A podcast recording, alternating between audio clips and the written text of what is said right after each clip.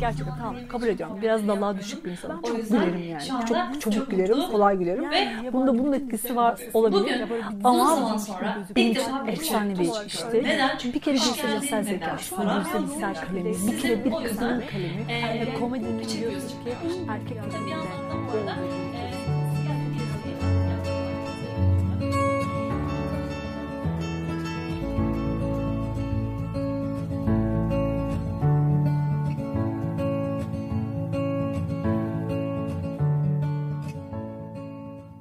Ortalamadan biraz daha fazlasını istemek, böyle standart sapması birin üzerinde olsun. Hırslı olmak ama tam ne yapacağını da bilememek, aramak, aklına gelen bir fikri de bir iş haline getirmek. Tüm bunlar tanıdık geliyor mu? O zaman Başak Kaplan'ın hikayesine kulak verin. Başak dünyayı gezebilmek için bir süre hosteslik yapıyor. Bakıyor ki mekik dokuyan uçaklarla dünyayı gezmek çok da mümkün değil. A noktasından B noktasına, B noktasından A noktasına. E ne yapacağız o zaman? Dünyanın her yerinde yapabileceğine inandığı garsonluk ile yolculuğuna başlıyor. Sonrası adisyon arkası notlar nokta com, Instagram Adisyon Arkası Notlar, Facebook Adisyon Arkası Notlar, YouTube Adisyon Arkası Notlar. Evet, ama Başak için Adisyon Arkası Notlar bir hobi değil. Bütün yeteneklerini birleştirebileceği bir iş. Gezerken çektiği fotoğrafları ve videoları internete yüklüyor. Bunu yaparken de dünyayı gezmeye devam ediyor. Bir garsonun gözünden otelleri, yemekleri, gördüğü yerleri tanıtarak bu işin her anına tanıklık etmemizi sağlıyor.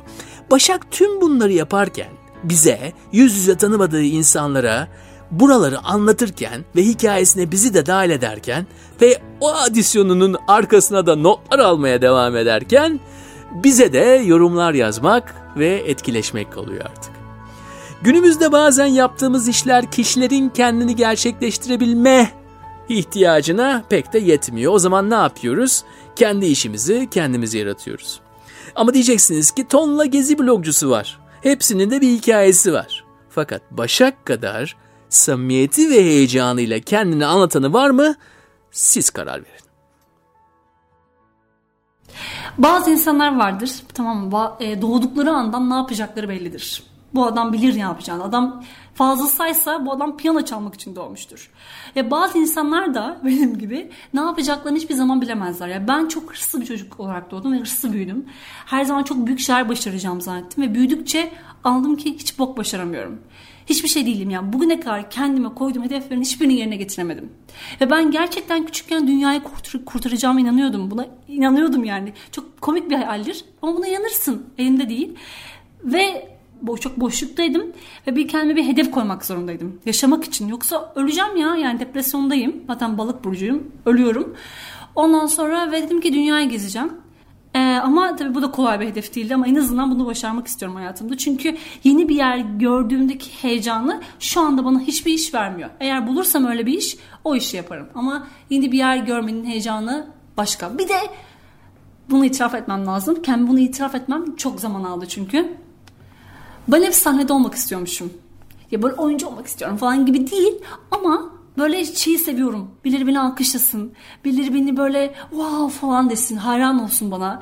Çünkü küçükken bile ne olmak istiyorsun diye soruyorlardı. Dünya ünlü bir avukat olmak istiyorum. Dünya ünlü ama avukat olmak iste. Ama hayır, dünya ünlü bir avukat olmak istiyorum. Ya hep böyle bir e, sahnede olma isteğim vardı.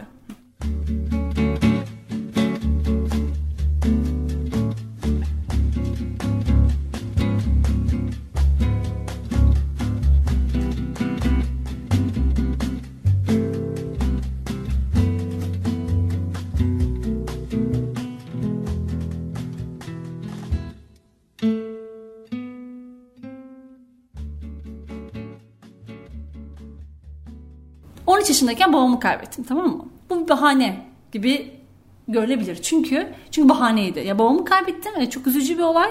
Ama bunu ben iyi kullandım. Çünkü iyi bir liseyi kazanamayacaktım.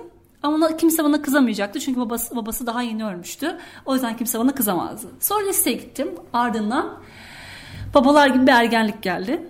Ergenlikteyken tek amacım erkekleri kendimi beğendirmekti. Tek amacım yani. Erkekler neyi beğenir? Erkekler nasıl kızlardan hoşlanır? Erkeklerin benim beğenmesi çok önemliydi o zamanlar. O da benden bayağı üç senemi dört senemi götürdü. Ve ben Ortalama bir üniversiteye kazandım. Ortalama bir bölüm okudum. Benim kendime gelmem, yani böyle bir gerçek başa dönmem, bu on yaşındaki on bir yaşındaki başa dönmem için yirmi iki yirmi üç yaşında falan oldu. Uludağ Üniversitesi İşletme mezunuyum. Şimdi Bilgi Üniversitesi'nde yüksek lisans yapıyorum. Ee, interaktif pazarlama bölümünde.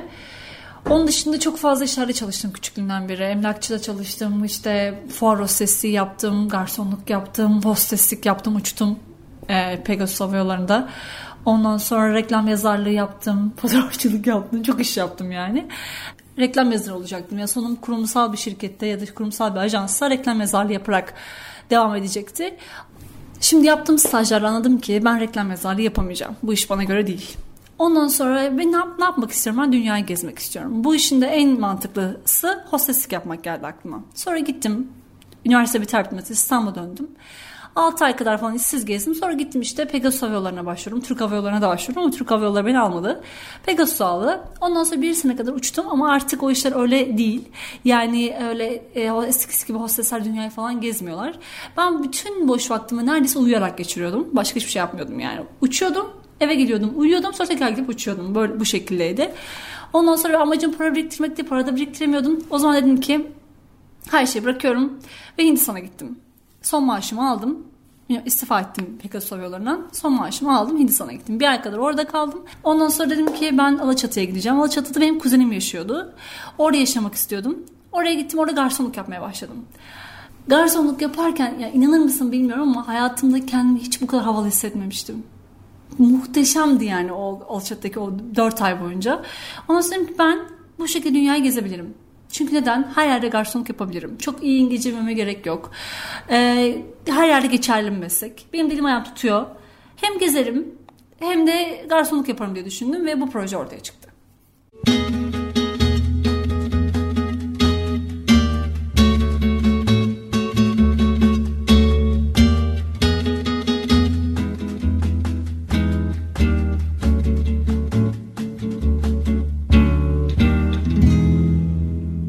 Başta şeydi hatta ismi, bir garson gözünden yeme içme kültürü bıdı bıdı bıdı bıdısıydı.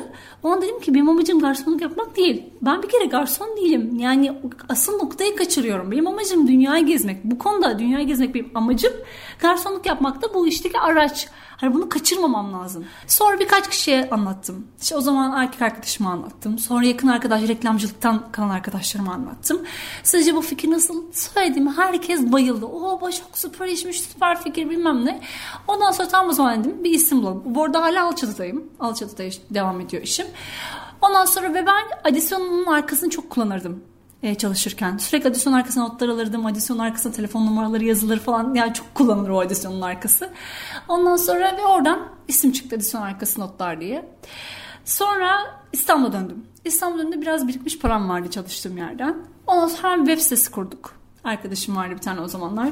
Ondan sonra ve süreci nasıl yapacağız, ne yapacağız diye düşündük. İlk başlarda garsonluk yapmadım mesela. Cesaretim yoktu. Ondan sonra gittim böyle bazı şeylerin, e, mekanların fotoğraflarını çekerek, işte videolarını çekerek başladım.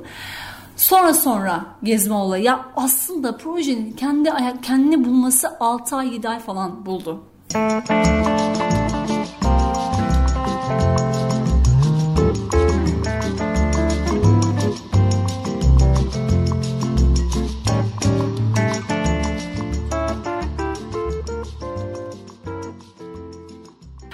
Bir daha bir kere gideceğim yerleri, orada arkadaşım var mı? Kalacak yeri ne kadar ucuza mal edebilirim? İşte mevsim ne? Mevsim yazsa çadırda kalabilirim. Kış da olsa da çadırda kalabilirim ama yine tercih etmiyorum. Gideceğim yerde arkadaşım var mı? Yiyeceğe ne kadar para harcarım? Ne kadar kalabilirim? Senin söylediğin gibi maddiyatla doğru orantılı. Yol parasına ne kadar para harcayacağım? Yani söylediğin her şeyi tamamen maddiyata göre karar veriyorum.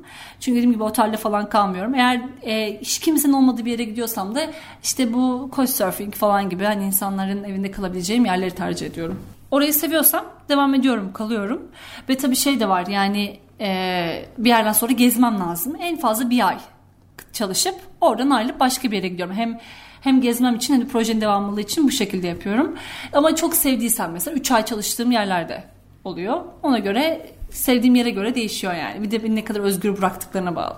Ha, takipçiler diyor tabii ki de şuraya da gel, buraya da gel, ama tabii ki de hani ondan ver parasını geleyim yani, öyle bir şey yok. Kendim belirliyorum şeyini. Ondan sonra önceden belirliyorum zaten, konuşuyoruz dediğim gibi. Mesela Alaçatı'daysak tamam, o zaman ne yapalım? Ege Akdeniz turu yapalım. Ege Akdeniz'i bir bitirelim mantığı. Ya da işte İstanbul'dayım, o zaman Bursa'da da çok fazla arkadaşım var, orada okudum, o zaman Bursa'yı bir halledeyim falan. Çok fazla bırakma noktasına geldim ama arkaya dönüp baktığım zaman altmış tane video görüyorum. Bilmem ne, iş yaptığım işleri görüyorum, yazdığım yazıları. Sonra bir de diyorum ki bugün bıraktın, yarın ne yapacaksın? Yarın yapacak daha iyi bir işin var mı? Yok. O zaman elinde olana, ya şu yere kadar gelmiş olduğun, bir senedir emek verdiğin hikayeye sıkı tutun ve devam ettir. Bu birinci. İkincisi, e, videolarımı falan erkek arkadaşım çekiyor. Aynı zamanda nişanlandık yeni. O çekiyor. Tabii onun da çok büyük bir desteği var. Her yıkıldığımda haftada bir ağlama krizleri geçiriyorum. Böyle sürekli sinir krizleri geçiriyorum falan. Arıyorum, neden olmuyor, neden böyle, bilmem ne falan diye. E, hepsinde tam destek veriyor. O bunlar beni vazgeçirmekten tutuyor ve motive ediyor bir şekilde. Tabii aldığım mailler, Instagram'dan aldığım mesajlar, yapılan yorumlar, sakın ya, sanki hissediyorlarmış gibi böyle sakın vazgeçme, lütfen sakın bırakma falan diye mesajlar geliyor. Hissediyorlar mı ya da ne kadar zor olduğunu farkındalar mı bilmiyorum. Bunlar beni motive ediyor ve bırakmıyorum yani.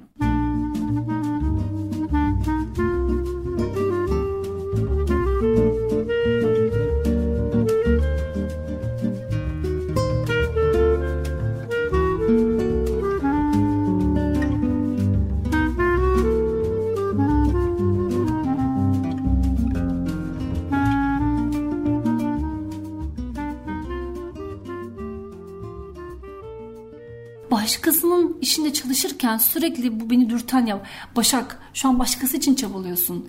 Yani ve bu sistem o kadar saçma ki, ve şu anda hiçbir şey kazanmasam bile kendi işimi kazı yapmanın hazzı olağanüstü, bu bir. Bir de kendi işimi yapıyorum ama sevdiğim işi yapıyorum. Yani bütün yeteneklerimin toplandığı bir işi yapıyorum. Yeteneklerim yok aslında ama yani yapabildiğim. İşte fotoğraf çekebilmek, yazı yazabilmek. Hem kendimi gösterebiliyorum, sahnede olma dürtümü tatmin edebiliyorum. Hem işte az da olsa bir şey takipçi kitlem var. Onlarla iletişim halindeyim. Sürekli övülüyorum. Hakaret ediliyor tabii. Yani her anlamda tatmin oluyorum. Bu muhteşem duyguyu. Biraz da maddi tatmin yaşarsam daha da mutlu olacağım. Ha, benim lükslerim de var tabii. Ya benim bakmak zorunda olduğum bir ailem yok. Böyle kira ödemek zorunda değilim mesela. Ha, bunlar benim için bir lüks. Bunu kabul ediyorum. Çünkü sürekli mesajlar geliyor. İşte garsonluk yaparak dünyayı mı gezilir? Ben kendime bakamıyorum. Sen nasıl geziyorsun falan diye. Burada kesinlikle haklılar. Ee, ama ben de mesela yani kendimce işte fedakarlıklar yapıyorum. Kendime işte on senedir aynı paltoya giyiyorum. Hiçbir şekilde o kıyafettir, bir kızın yaptığı işte lüks makyaj falan, hiçbir şey, onlara para harcamıyorum. Konfor olayı sıfır. Gezerken sıfır konfor ve bu seni acayip güçlü bir insan yapıyor. Mesela ailem konuşuyor böyle, e, en ufak bir şeyi bile insanlar sorun edip saatlerce konuşabiliyorlar. İşte bir yerden bir yere gitmek, biriyle bir şey yapmak benim için o kadar basit ki, çünkü o kadar zor ya, durumlarda kalmışım, işte cebimizdeki paramız bitmiş, işte otostop çekmişiz, o olmuş, bu olmuş. Tabii her şeyi yaşadım ben bu hayatta, çok çektim falan demiyorum ama beklentim çok düştü. Beklentisi az olduğu için daha az hayal kırıklığına uğrayan, daha böyle kendi halinde bir insana dönüşüyorsun. Ama böyle benim için gerçekten bazı şeyler var. Bir liste var. Bunu yapmadan ölme. Çok klişe belki ama var böyle bir listem. Hatta kimler olmak ister katıl muhabbeti de benim için bir şeydi. Listedeki şeylerden bir tanesiydi. Bu dünyayı gezmek de benim için amaçlarımdan bir tanesi. Dediğim gibi bu amacı gerçekleştirdikten sonra ne yapacağımı çok merak ediyorum. Gerçi umarım inşallah başka bir şey daha bulurum kendimi. Yoksa yaşamamın hiçbir anlamı kalmayacak. Sürekli bir tatmin olamama durumu. İşte doksanlar kuşağının yaşadığı en büyük sıkıntılardan bir tanesi. Çok isterdim gerçekten ne yapacağımı bilerek doğmayı. Ama doğmadım işte yani. E, ve bu şey süreçte sürekli savruluyorsun. Yani böyle bir yere kilitlenip gidemiyorsun. Bir sürü dikkatini dağıtacak şey var. Acaba o mu olsam, acaba bu mu olsam diye sürekli savruluyorsun. Sürekli arayış içinde olacağım galiba. Bilmiyorum ne zaman bitecek bu iş.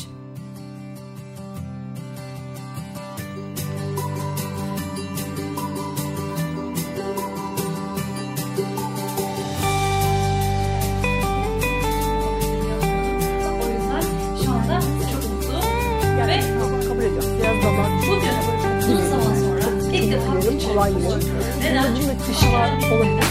Ama senin